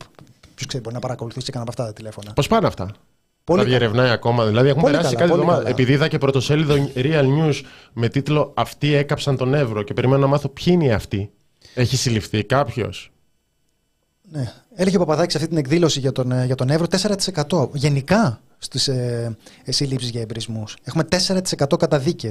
Δηλαδή είναι πάντα επικοινωνιακές αυτές οι, αυτές οι συλλήψεις. Πόσο μάλλον εδώ πέρα, που προσέξτε να δείτε τώρα τι συμβαίνει. Οργανώνονται οι ντόπιοι για να κάνουν πογκρόμ. Οργανώνονται σε ομάδες μέσω ε, κοινών συνομιλιών, στο Viber και αλλού. Αυτό είναι κάτι το οποίο ε, τεκμηριώνεται στο ρεπορτάζ που έκανε η Γεωργία Κριεμπάρδη και που ήταν μια πολύ πολύ σημαντική δημοσιογραφική επιτυχία διότι είναι από τις περιπτώσεις που δεν μετράς αν ήταν καλό δημοσιογραφικά μετράς όμως ότι αυτό ε, αποτελεί υλικό τεκμηρίωσης για τη δικογραφία δηλαδή ότι την ώρα που ο άλλος πάει εκεί πέρα και λέει ψέματα ότι είδα να γίνεται μπροστά μου του λες όχι δεν είδες να γίνεται μπροστά σου είχατε συνεννοηθεί οργανωμένα με ρατσιστικό κίνητρο να πάτε να κυνηγήσετε μετανάστες. Αυτό συμβαίνει και αυτά είναι τα πιστήρια. Καταλαβαίνετε ότι είναι τεράστια υπόθεση αυτό. Είναι τεράστια υπόθεση και προσέξτε να δείτε μετά τι ισχυρίζονταν αυτοί οι άνθρωποι χωρίς να ντρέπονται και το οποίο το υποστήριξε και ο ίδιος ο Πρωθυπουργός, λέγοντας ότι είναι περίπου βέβαιο τον κακό του τον καιρό, ότι είναι περίπου βέβαιο ότι συμβαίνει αυτό. Που πες μας, ρε φίλε, τι σημαίνει περίπου βέβαιο και με τι στοιχεία το λες. Γιατί αυτός που έκανε την απαγωγή, όπου έχουμε το κράτος σε επίπεδο Πρωθυπουργού να ενθαρρύνει την ένοπλη απαγωγή, γιατί μπορεί να λες ότι καταδικάζω, αλλά άμα παίρνεις όλη την ατζέντα του και λες μπράβο, ε, προφανώς δεν το καταδικάζεις το καταδικάζεις όταν πεις μην το κάνετε και φροντίζεις να μην το κάνουν. Και προσέξτε να δείτε. Αυτά, όπως συμβαίνει πάντοτε με τους φασίστες, συμβαίνουν με την ανοχή του κράτους. Ό,τι συνέβη με τη Χρυσή Αυγή που κορυφώθηκε στη δολοφονία Φίσα, συνέβη επειδή το κράτος σιγοντάριζε. Γι' αυτό και είναι απίθανη η χιδεότητα των νεοδημοκρατών να λένε ότι βγάλανε τους φακέλους από το σιρτάρι. Οπότε προσέξτε να δείτε τι γίνεται εδώ πέρα εμφανίζεται ο δικηγόρος του Τότα, μιλάει στην ε, Νεκταρία Ψαράκη, αλλά και στις δηλώσεις της ε, δημόσιας που έχει κάνει αλλού. Και ο ισχυρισμός του είναι ότι την ώρα που κεγόντουσαν 400.000 στρέμματα, πάνε 13 μετανάστες όλοι μαζί και φτιάχνουν εμπριστικούς μηχανισμούς μέσα σε κατοικημένη περιοχή. Και λες για να κάνουν τι μες στην κατοικημένη περιοχή που κυκλοφορεί πυροσβεστική αστυνομία και κυνηγή κεφαλών. Να κάνουν τι, για ποιο λόγο. Και σου λέει, δεν ξέρω, αυτό είναι. Και τι έκανε ο δικός σου; Ε, τους είδε εκεί μπροστά του τυχαία, στο, στο Lidl που βάζανε, που βαζανε φωτιές. Ήταν 13 με μαχαίρια. Το μεταξύ στις φωτογραφίες έχουμε γυναίκες και παιδιά. Ήταν 13 με μαχαίρια. Ο δικός μου λέει ήταν άοπλος, αλλά τους είπε να αφήσουν τα μαχαίρια και να μπουν. Και μπήκαν. Και μπήκαν, μπήκαν περίεργο λέει, κάνει εντύπωση, αλλά ναι, αυτός είναι, αυτό λέει. Και λες, εντάξει, λέμε ότι να είναι, και εγώ λέω ότι να είναι, έχω πει και εγώ. Αλλά στην προκειμένη περίπτωση οι άνθρωποι αυτοί προφυλακίστηκαν. Τους μπουζουριάσανε με μόνο στοιχείο την καταγγελία του, του απαγωγέα τους που έλεγε ότι οι άλλοι βάζανε φωτιά την ώρα που κεχόταν όλος ο νομός. Ε, ναι, δεν προφυλακίστηκαν, αφέθηκαν Ελεύθεροι μετά τις απολύσει. Μετά τις απολύσει. Μετά τις απολύσει. Ναι, ναι, ναι, ναι. Μείνανε μια εβδομάδα μέσα. Ναι, ναι. ναι, ρε παιδί μου, μείνανε μια εβδομάδα μέσα. Ήταν μια τεράστια, τεράστια επιτυχία των, ε, των ε, δικηγόρων αυτή. Ε, θα έχουμε και συνέντευξη. Έχουμε πολύ μεγάλη χαρά ότι θα φιλοξενήσουμε συνέντευξη του ενός εκ των δύο δικηγόρων. Ε, γιατί ήταν από τις περιπτώσεις που δεν αποφασίστηκε προφυλάκηση παρότι οι μετανάστες προφανώς δεν ήταν γνωστής διαμονής. Αυτό θα αρκούσε τυπικά προκειμένου να υπάρχει ένα ε, πάτημα για, την, ε, για τη δικαιοσύνη και να πει ότι δεν μπορώ να τους, ε, να τους αφήσω, κατηγορούνται για ένα σοβαρό αδίκημα και δεν ξέρουμε που μένουν. Και παρόλα αυτά αφέθηκαν ελεύθεροι. Αυτό ε, κάπως δημιουργεί μια, ένα κλίμα ότι πράγματι δεν παραλογιζόμαστε εμείς, είναι όντως εξωφρενικές οι κατηγορίες. Ο Κυριάκος Βελόπουλος είχε άλλη άποψη. Ναι, ναι, ναι. Εξ αρχής είναι μια υπόθεση που προκαλεί την κοινή λογική σε σχέση με το πώς παρουσιάστηκαν τα, τα πράγματα. Ω προς το που ρωτάει η Χριστίνα για το αν είναι διακινητής, ε, δεν προκύπτει κάτι τέτοιο από τις καταθέσεις των προσφύγων, γιατί πέρα από τα ρεπορτάζ της Γεωργίας ε, και της Νεκταρίας Ψαράκη για τις συνομιλίες στο, σε κλειστές ομάδες Viber μεταξύ πολλών πολιτών του Εύρου που συνεννοούνται τι να κάνουν, πού να πάνε ε, και έχουν ε, και ένα ρεπορτάζ που έχει συμπεριληφθεί στη δικογραφία και επίσης είναι, μέλος, είναι μέρος της παραγγελίας του αντισαγγελέα του Αρίου Πάγου προς τον εισαγγελέα Αλεξανδρούπολης να διερευνήσει τα συγκεκριμένα περιστατικά που αναφέρονται σε δημοσιεύματα και ένα από αυτά που αναφέρεται είναι και το ρεπορτάζ του TPP. Ε, αυτό ήταν το ένα κομμάτι. Το δεύτερο είναι ότι δημοσιεύσαμε σημεία από καταθέσεις ε, προσφύγων στην ε, ανακρίτρια. Και εκεί εμφανίζεται η δική της οπτική της ιστορίας. Λέει ουσιαστικά ότι ήταν δύο ομάδες, ότι είναι ξεχωριστή ομάδα η Παλαιστίνη, οι πέντε ε, άνδρες με καταγωγή από την Παλαιστίνη που φτάνουν σε ένα χ σημείο στον Εύρο και συλλαμβάνονται σε εισαγωγικά και μετά είναι και οι εννιά Σύριοι που σύμφωνα με φωτογραφικό υλικό που είχαμε αποκαλύψει τους απομακρύνουν από γυναίκες και παιδιά που είναι μαζί. Έχουμε τη φωτογραφία που είναι αυτός που εμφανίζεται στο βίντεο, στο γνωστό βίντεο, που είναι με γυναίκες δίπλα. Είναι σε άλλο σημείο, είναι πριν την ε, σύλληψη εισαγωγικά. Οπότε έχουμε σε δύο διαφορετικά σημεία διαφορετικές ομάδες προσφύγων που εμφανίζονται σύμφωνα με όσα υποστηρίζουν οι κατηγορούμενοι και προφυλακισμένοι πλέον τρεις να λένε ότι όλοι μαζί βάζανε φωτιά. Αυτό. Από τις ε, αφηγήσεις των προσφύγων σχετικά με το πώς τους εχμαλώτησαν δεν προκύπτει το σενάριο που είχε, διακινη... που είχε διακινηθεί ναι, για περί διακίνησης από τους συγκεκριμένους. Έχουμε νομίζω μια συνήθη κατάσταση όπου ο διακινητής τους τους αφήνει ε, σε ένα σημείο υποτίθεται θα γυρίζει, δεν γυρίζει ποτέ και τους αφήνει μόνους να τα βγάλουν πέρα μόνοι τους. Αυτό που βλέπουμε π.χ. και στις ε, βάρκες προσφύγων που αφήνουν τη βάρκα κυβέρνητη και φεύγουν οι διακινητές. Και μετά η κυβέρνηση συλλαμβάνει πρόσφυγες, ή τέλο οι αρχές συλλαμβάνουν πρόσφυγες και υποτίθεται ότι συλλαμβάνουν διακινητές. Αυτά να τα διαβάσετε. Ναι. Η, αλήθεια, η αλήθεια είναι ότι αυτό δεν προκύπτει από κανένα στοιχείο, παιδιά. Γράφτηκε στο Facebook, έγινε viral, ε, επειδή εντείνει την ε, ε, απέχθεια, το μίσος προς τον άνθρωπο, πώς ένοπλος απαγωγέας στράφηκε εναντίον ευάλωτων ανθρώπων, προσφύγων, και τους ε, απήγαγε. Είναι από μια άποψη κατανοητό, από την άλλη δεν υπάρχει κανένα στοιχείο γι' αυτό και δεν προκύπτει ούτε από τις ε, καταθέσεις των ε, απαχθέντων. Οπότε θα έλεγα να μην επιμένουμε, τουλάχιστον όσο δεν υπάρχουν κάποια καινούργια στοιχεία. Αν υπάρξουν στοιχεία προς αυτή την κατεύθυνση, ναι. το, το συζητάμε. Προς το παρόν δεν υπάρχουν τέτοια. Ναι.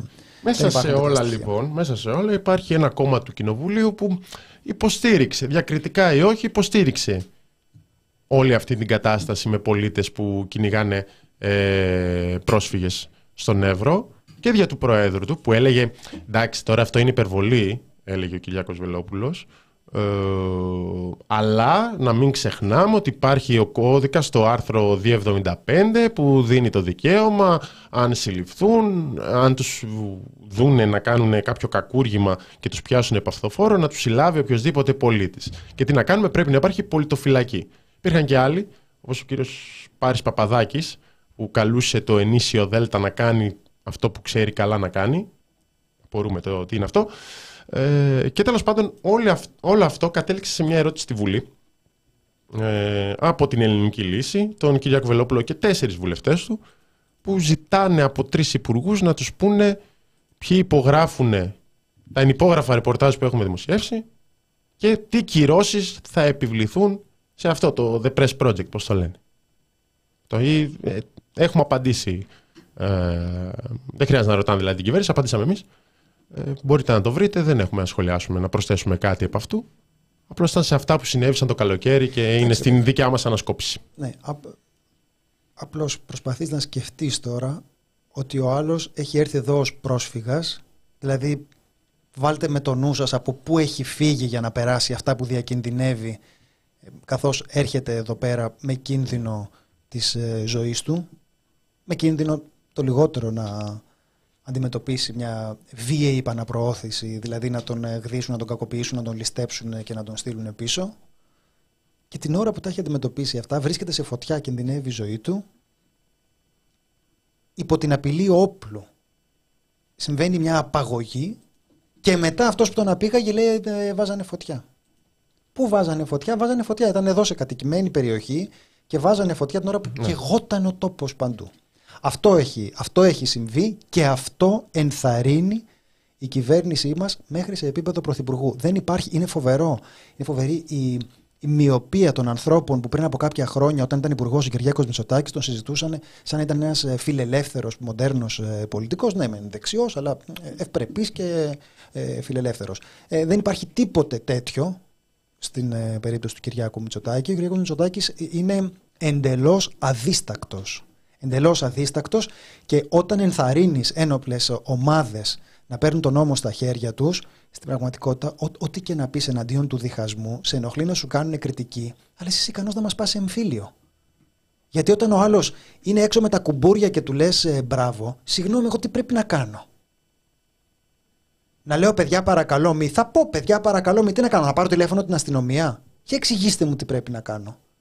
Εξηγήστε μου δηλαδή πώς πρέπει να συμπεριφερθεί κανείς όταν το κράτος ενθαρρύνει ένοπλες ομάδες να διαπράττουν εγκλήματα όχι απλώς υψηλής απαξίας, βαρύτατης εγκληματικότητας, ένοπλη απαγωγή έχουν κάνει. Ένοπλη απαγωγή. Και εσύ το καταδικάζεις αλλά λες ότι έχουν δίκιο. Λες αν μην το κάνετε αυτό απέναντι σε αυτούς που έχουν βάλει φωτιά να κάψουν τα σπίτια, τους, τα σπίτια σας. Ε, προφανώς όταν το κάνεις αυτό το πράγμα, ε, εγώ το θεωρώ ενθάρρυνση. Και Μπορεί να συνελήφθη η κοπέλα με το κανάλι στο YouTube που έλεγε ότι είναι περισσότεροι νεκροί. Κατά την άποψή μου, κακώς το έλεγε. Δεν υπάρχουν στοιχεία. Μου φαίνεται ότι ε, οι φήμες αυτές δεν είναι καλό να, να διακινούνται.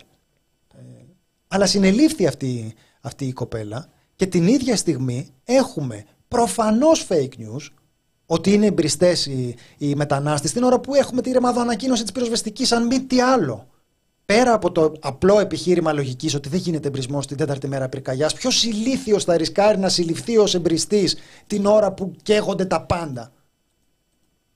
Και παρόλα αυτά, αυτό που παρακολουθούμε είναι ένα σχέδιο διαχείρισης όπου τα επιχειρήματα όσο πιο εξωφρενικά είναι τόσο καλύτερα πιάνουν. Σκεφτείτε τους Εβραίους. Αυτό είναι το παράδειγμα. Φταίγαν, είχαν κάνει κάτι, κινδύνευαν η Γερμανία από τους Εβραίους. Δεν ισχύει τίποτα από αυτά. Τίποτα, τίποτα. Όσο πιο εξωφρενικά, επειδή η ρίζα του ρατσισμού είναι ανορθολογική, όσο πιο εξωφρενικά είναι τα επιχειρήματα, τόσο καλύτερα. Βάζανε φωτιά την τέταρτη μέρα. Καλά κάνανε. Έτσι είναι σίγουρα. Θέλουν να πούνε κιόλας ότι βασανίζανε μωρά. Θα πούνε και ότι βασανίζανε μωρά. Δεν βρέθηκαν τα μωρά, τα έχουν καταπιεί οι πρόσφυγες. Τα φάγαν ομά.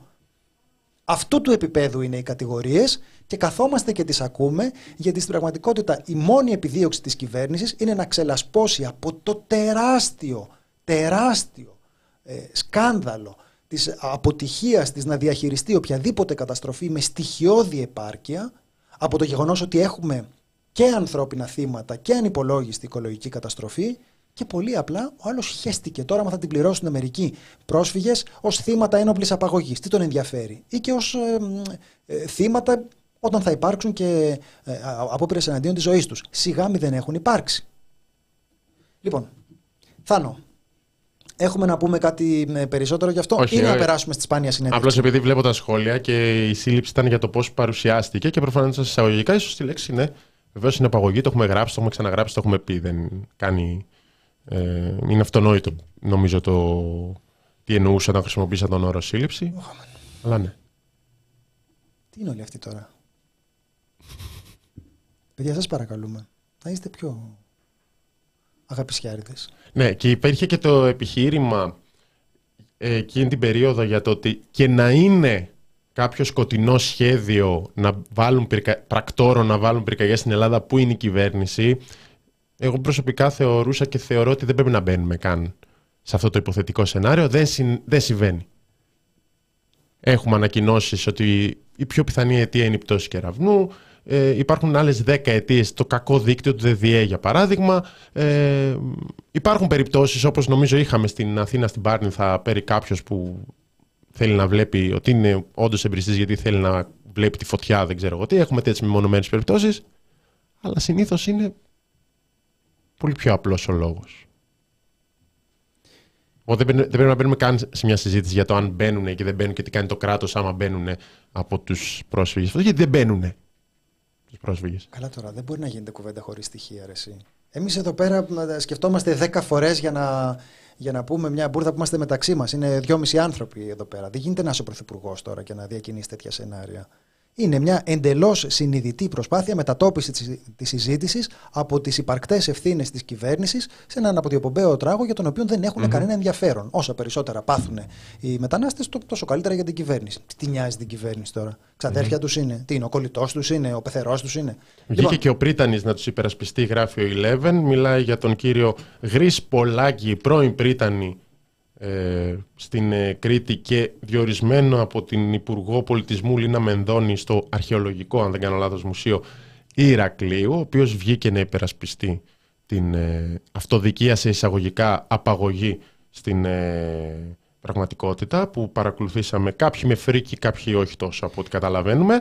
Ε, μετά τα, τα μάζεψε λίγο, όχι πολύ. Τέλος πάντων και αυτοί και ο Βελόπουλος εκτέθηκαν γιατί μιλούσαν και μετά βγήκε αυτή η απόφαση για την προφυλάκηση των τριών και την αποφυλάκηση των 13 που είναι σε διοικητική κράτηση, δηλαδή δεν είναι εντελώς ελεύθερη, είναι σε kit.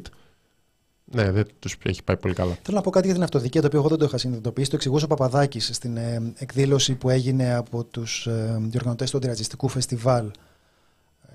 Ε, εδώ πιο κάτω στην ε, πλατεία Αυδή. Ε, που έλεγε ο Παπαδάκης ότι το αδίκημα της αυτοδικίας είναι πλημέλημα και αφορά περιπτώσεις τις οποίες εγώ τσακώνομαι με το γείτονα και αντί να φωνάξω την αστυνομία, πάω και μετακινώ τον κάδο, ας πούμε.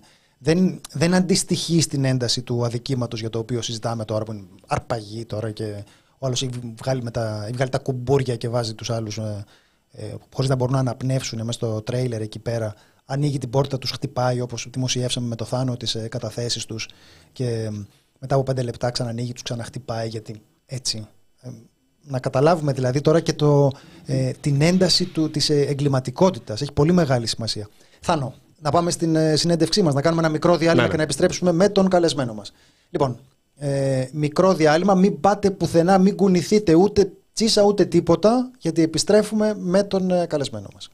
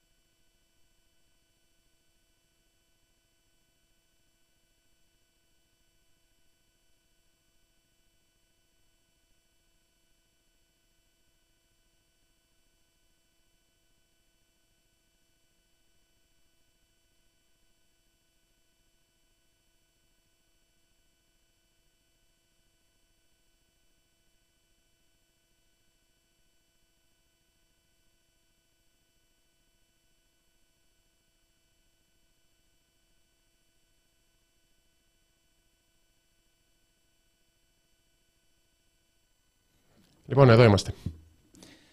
Έχουμε στην ε, τηλεφωνική γραμμή έναν ε, ε, καλλιτέχνη με τον οποίο πολύ σπάνια μπορεί κανείς να εξασφαλίσει μια συνέντευξη. Σπύρο, καλησπέρα. Σπύρο; Mm. Σπύρο. Ναι. Το κάνει πάντα όταν τον παίρναμε τηλέφωνο. αυτή τη φορά το έκανε και στο βίντεο. Κάνει πάντα ότι κοιμάται όταν Τι γίνεται; Σπύρο, τι κάνεις, εκτός από το να κοιμάσαι; Καλά, καλά. Ε, ήταν οι γλυκές οι φωνούλες σας. Πριν έβαζα κάποια χρήματα. Το είδαμε, το είδαμε. να σου πω κάτι. Θυμήθηκα. Να σου πω, ε, θέλεις να μας πεις λιγάκι, έχεις ε, συναυλία αύριο; Έχω αύριο συναυλία στο, στην Τεχνόπολη. Ε, προσπαθούσα πολλές ε, μέρες τώρα να δω τι θα γίνει και πώς θα γίνει αυτή η συναυλία και αποφάσισα πάνω σε αυτά που ακουγόντουσαν διάφορα, άλλοι ακυρώναν συναυλίες, άλλοι λέγανε πως ε, θα ανακοινώσει ο Πρωθυπουργός τριήμερο πένθος και τέτοια. Ε, αποφάσισα ότι αυτό που έμαθα εγώ να κάνω από τους παλαιότερούς μου σε αυτό το χώρο είναι ότι όταν συμβαίνει κάτι παίζουμε, κάνουμε συναυλίες αλληλεγγύης, μαζεύουμε τρόφιμα, μαζεύουμε πράγματα και αυτό ακριβώς κάναμε. Ε, συνεννοηθήκαμε με τον άλλον άνθρωπο, κοινωνική κουζίνα, ο άλλος άνθρωπος. Θα είναι εκεί να μαζέψει τρόφιμα και είδη πρώτης ανάγκης για τις πληγήσεις περιοχές, για τους πλημμυροπαθείς. Σπύρο, γενικά όταν, όταν γίνεται αυτή η κουβέντα, ναι, ε, Κάπως δίνεται εντύπωση, ρε παιδί μου, σε αυτό το μα πάτε και παίζετε τώρα την ώρα που συμβαίνουν όλα αυτά. Σαν να είσαι διασκεδαστής, ας πούμε. Σαν να έρχεται ο άλλος να χορέψει τσιφτετέλια πάνω στα τραπέζια και σου λέει Μα τώρα έχεις εσύ όρεξη να χορεύει τσιφτετέλια πάνω στα τραπέζια. Και λες, κάπως προσπαθείς να εξηγήσεις ότι γενικά η στάση μου δεν είναι ότι έρχεται ο κόσμος για να ξεσκάσει χορεύοντας πάνω στα τραπέζια. Είμαι κάποιος που εκφράζεται ε, από αυτά τα τραγούδια τα οποία μπορεί να είναι ή να μην είναι με χαρούμενα, λυπημένα, κοινωνικά ή αστεία ή είναι όλα μαζί. Αλλά τέλος πάντων αυτός είναι ο τρόπος μου για να υπάρχω μέσα στην κοινωνία μέσα σε όλα αυτά που συμβαίνουν. Δεν, δεν το κάνω δηλαδή επειδή δεν είχα καταλάβει ότι υπάρχει δυστυχία και πόνος. Το έχω καταλάβει και γι' αυτό τα κάνω. Ναι. Δεν μου λες τώρα. Ε, ναι. Πες μου, πες μου. Έτσι είναι. Ε, να, να πούμε και όλα στο τι λέει το κάλεσμα για το τι μπορεί να φέρει ο κόσμος αύριο στην ε, Τεχνόπολη, που θα είναι, όπως είπαμε, ο άλλος άνθρωπος, η κοινωνική κουζίνα, ε, από καθαριστικά φτιάρια, σκούπες, σειρμάτινες, ε, σακούλες για μπάζα, πιεστικά νερού, φαράσια και για φαγητό κρυθαράκι, πελτέδες, ελαιόλαδο, πένες, ρύζι, φακές, φασόλια, ρεβίθια, ψωμί του τόστ, τυρί, γαλοπούλα, ζαμπόν, καφέδες τύπου νες, ζάχαρη και γάλατα. Αυτό λέει το, το κάλεσμα. Το τα φέρουμε για να. Γιατί όχι, όχι, καλά έκανες. Καλά ναι. έκανες. Επειδή είναι συγκεκριμένες οι ανάγκες και μερικά πράγματα μπορεί να μην. Έτσι, να μην Καλό μπορούν να, τα χρησιμοποιήσουν οι, οι πληγέντες, οι πληγήσεις. Ναι. Έλα, οι, ανάγκη, ανα, οι ανάγκες είναι τα πάντα αυτή τη στιγμή. Απλά η συγκεκριμένη ε, δομή ε, ζήτησε αυτά. Δηλαδή ε, ζητάνε και power bank και νερά. Π.χ. εμείς δεν μαζεύουμε νερά. Υπάρχει τεράστια ανάγκη για νερό και το ακούμε καθημερινά. Και είναι πόσο, πόσο περίεργο να είσαι πνιγμένος μέσα στο νερό και να μην μπορείς να πιεις νερό, να μην έχεις νερό να πιεις. Ε, οπότε, Σπύρο, αυτά συγκεντρώνονται στην, ε, στη συναυλία αύριο, στο χώρο της ε, συναυλίας. Όπως έρχεται ο κόσμος, θα υπάρχει μέρος εκεί πέρα. Ναι, υπάρχει όπως θα μπαίνει ο κόσμος μέσα, ευθεία και αριστερά, θα είναι άνθρωποι από τον άλλον άνθρωπο που θα μαζεύουν αυτά τα πράγματα. Λοιπόν, mm. πες μας τώρα τι γίνεται αύριο τι, τι ώρα ερχόμαστε, πού ερχόμαστε. Να το ελαφρύνουμε. Όχι, όχι, δεν είναι. Εγώ, εγώ να το ελαφρύνω, εγώ. Σε καλά. Έχω να γελάσω από ε, πρόπερση. Ε, αύριο η συναυλία ξεκινάει στις 9, οι πόρτες ανοίγουν στις 8, αλλά και νωρίτερα ακόμα, λόγω του ότι ο κόσμος είναι να φέρει πράγματα και από τις 7.30 να έρθει για να φέρει πράγματα θα είναι μια χαρά. Εμείς 9 η ώρα θα έχουμε ξεκινήσει, 12 η ώρα θα έχουμε τελειώσει τη συναυλία μας για να γυρίσουμε στα σπίτια μας. Να πούμε ότι εμείς θα είμαστε εκεί. Να πούμε σε εσάς που μας ακούτε τώρα, ε, εμείς θα είμαστε εκεί, να έρθετε να, έχουμε, να κάνουμε το δικό μας ε, blog. Θα έχουμε πανό μπροστά The Press Project, θα λέμε τα δικά μας ε, συνθήματα. Ε, Κοίταξε, καλή είστε, εγώ σας συμπαθώ. Βέβαια είστε βρωμοαριστεροί, Ποιος; Ε, Επαναστάτης της πλάκας, πες κι άλλα. Θα σας πω, όχι, είστε βρωμοαριστεροί, είστε γιατί ε, η, η Βενετία τόσα χρόνια Τι έπαθε; Τους είδες κανείς να φωνάζει, είδες κανείς να γκρινιάζει, αλλά εδώ Ελλάδα, Ελλαδίτσα. Μην πάμε να φτιάξουμε ένα τουριστικό μέρος στο Θεσσαλικό κάμπο, να έρχονται οι ξένοι, κατευθείαν εσείς εκεί να, να γκρινιάξετε. Ο Θάνος. Εγώ είμαι πολύ θετικός. Έχω έρθει με πολύ θετική διάθεση. Και έχει ξεκινήσει τη σεζόν ε, μεταμορφωμένος ο Κωνσταντίνος. Εγώ το μόνο που θέλω είναι μόλις θα τελειώσουμε, επειδή έτσι έχω πάρει το σοβαρό μου προφίλ και τα λέω, μόλις Το τελειώσουμε είδατε. την, την κουβέντα μας, να μου κλείσετε το μικρόφωνο ε, και να γυρίσω και να πω εδώ τους γάμισα. Εντάξει, και να, το, να, να κρατήσουμε αυτό μόνο. Θες να μοιάσεις στον Δήμαρχο Βόλο από ό,τι καταλαβαίνουμε; Είναι το Λοιπόν, πρότυπό σου. Να, δεν ξέρω αν Εγώ το έχω- έχετε δει. Θε- Θες να το πεις πρώτα τι έχει συμβεί για να μην λέμε κάτι που δεν το Βγήκε ο ξέρουμε. Δήμαρχος Βόλου, ο οποίος ο Βόλος έχει την ατυχία να έχει Δήμαρχο τον Αχιλλέα Μπέο. Εντάξει, δεν είναι και Ε, ατυχία. αυτό δεν είναι ατυχία. Με το συμπάθιο είναι- κιόλας. Μπράβο. Ναι, είναι κάποιες επιλογές, οκ, ναι. Κάποιοι άνθρωποι στο Βόλο έχουν την ατυχία να έχουν δήμαρχο τον Αχιλλέα Μπέο, στο φόρτισαν άλλοι. Ε, ναι, και ήταν στον Αυτιά και μετά νόμιζε ότι είχε κλείσει η σύνδεση. Οπότε αυτό που θεώρησε, ειδικά στο συγκεκριμένο timing, είναι να μας πει αν, πήγε, αν του φάνηκε η ικανοποιητική εμφάνισή του στη συνέντευξη, θα πω. Με όρους τιμωρητικού σεξ. Με όρους τιμωρητικού σεξ. Ναι. Η Ε, αλήθεια, ναι. Ο, ο Μπέος έκανε και την πρώτη αυτή ε, μεγάλη επικοινωνιακή κίνηση που είχε βγει έξω μεγαλότσε και έλεγε γιατί βγαίνει έξω ο κόσμος. Αυτό το είδα και από το BBC το βίντεο, δηλαδή είναι διεθνές το ρεζιλίκι. Που θα πει τι, ότι έχεις μια πόλη που βουλιάζει. Ε, έγραψε και ένας καθηγητής από το Πανεπιστήμιο του, του Βόλου για το γιατί ακριβώς βουλιάζει αυτή η πόλη, τι είναι αυτά που θα έπρεπε, να- ποια είναι αυτά που θα έπρεπε να έχουν γίνει και δεν έχουν γίνει. Και έχεις τον Δήμαρχο, ο οποίος έχει βγει έξω να βρει τον κόσμο. Καταπληκτικό. Είναι ό,τι καλύτερο, ό,τι, ό,τι πρέπει να περιμένεις δηλαδή από ένα Δήμαρχο. Θες ένα Δήμαρχο να βρεις που τον θες- κόσμο. αυτό που θες από τον Δήμαρχο, από τις τοπικές αρχές, να βγαίνει και να γκαρίζει το πρωί πού πάτε, πού πάτε ρε, σε κόσμο που πηγαίνει στις δουλειές του.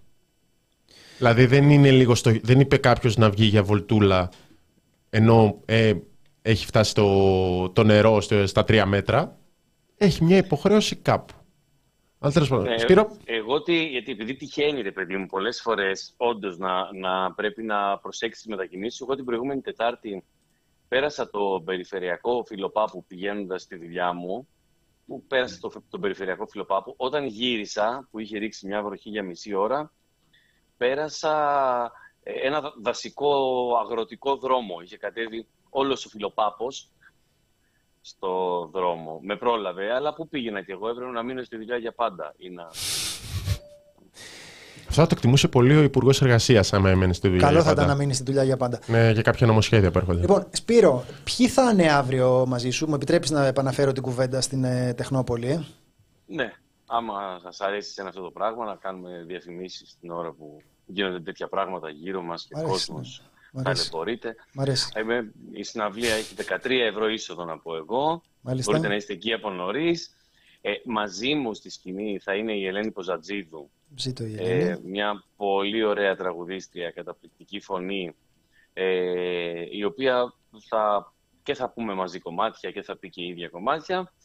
Και ενώ άλλες φορές, το, δεν λέω τους guest, δεν τους αναφέρω και τους αφήνω σαν έκπληξη, κάπως δεν είχα πολύ όρεξη για εκπλήξεις και είπα με μεγάλη μου χαρά, ε, το, το ανακοίνωσε σήμερα το πρωί, ότι θα είναι μαζί μας η Σανταζίνια. Ε, αυτό. Πολύ ωραία. Αυτά. το- το αυτά. διάβασα- το Τώρα, διάβασα στα social, όλα- ναι. Να πούμε και όλα τα τα. υπόλοιπα θα είναι εκπλήξεις. Α, θα έχει και εκπλήξεις. Θάνο, κάτι, κάτι ήθελες να πεις; Για να παρουσιάζουμε στον κόσμο σφαιρική ενημέρωση, μας γράφει ο Ιτζιό. Μην κοροϊδεύετε τον πολύ αγαπημένο Μπέο μας.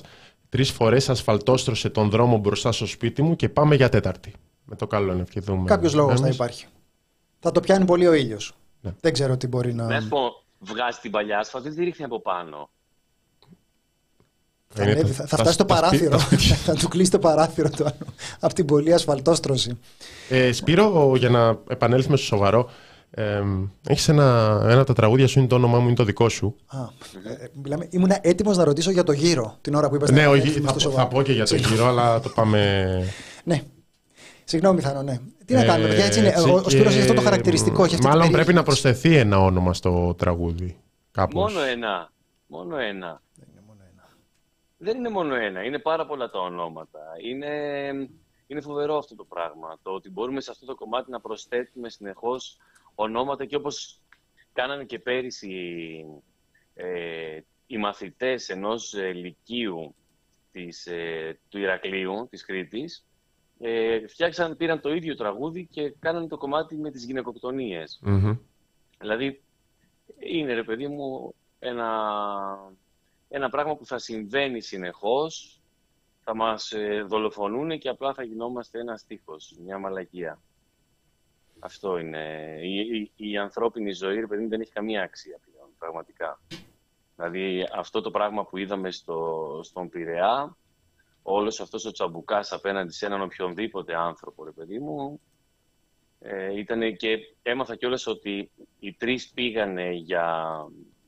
Ε, ε, πώς το λένε, το... Οι τρεις, πήγα, οι τρεις πήγαν στον εισαγγελέα, οι τρεις πήγαν στον εισαγγελέα, ο ένας έπαθε ισχυμικό, λέει, και είναι στο νοσοκομείο. Στεναχωρέθηκα που έπαθε ισχυμικό απλά. Και ο Βαρβιτσιώτης στεναχωρέθηκε που ναι. έπαθε. Ναι. Και παραιτήθηκε λόγω της τοξικότητας. Ναι. Θυμή, θυμίζω τη δήλωση του Υπουργού. Σπύρο μαζέψου. Η δήλωση του, η δήλωση του Υπουργού ήταν ότι ε, υπάρχουν και κάποιοι άνθρωποι που πήγαν στη δουλειά τους και βρέθηκαν κατηγορούμενοι για, κατηγορούμενοι για φόνο. Και ναι. Η αλήθεια είναι ότι η τοξικότητα των ε, Μάραν τον Βαρβιτσιώτη μετά από τη δήλωση αυτή που εξίσωνε τους ε, θύτες με το, με το θύμα.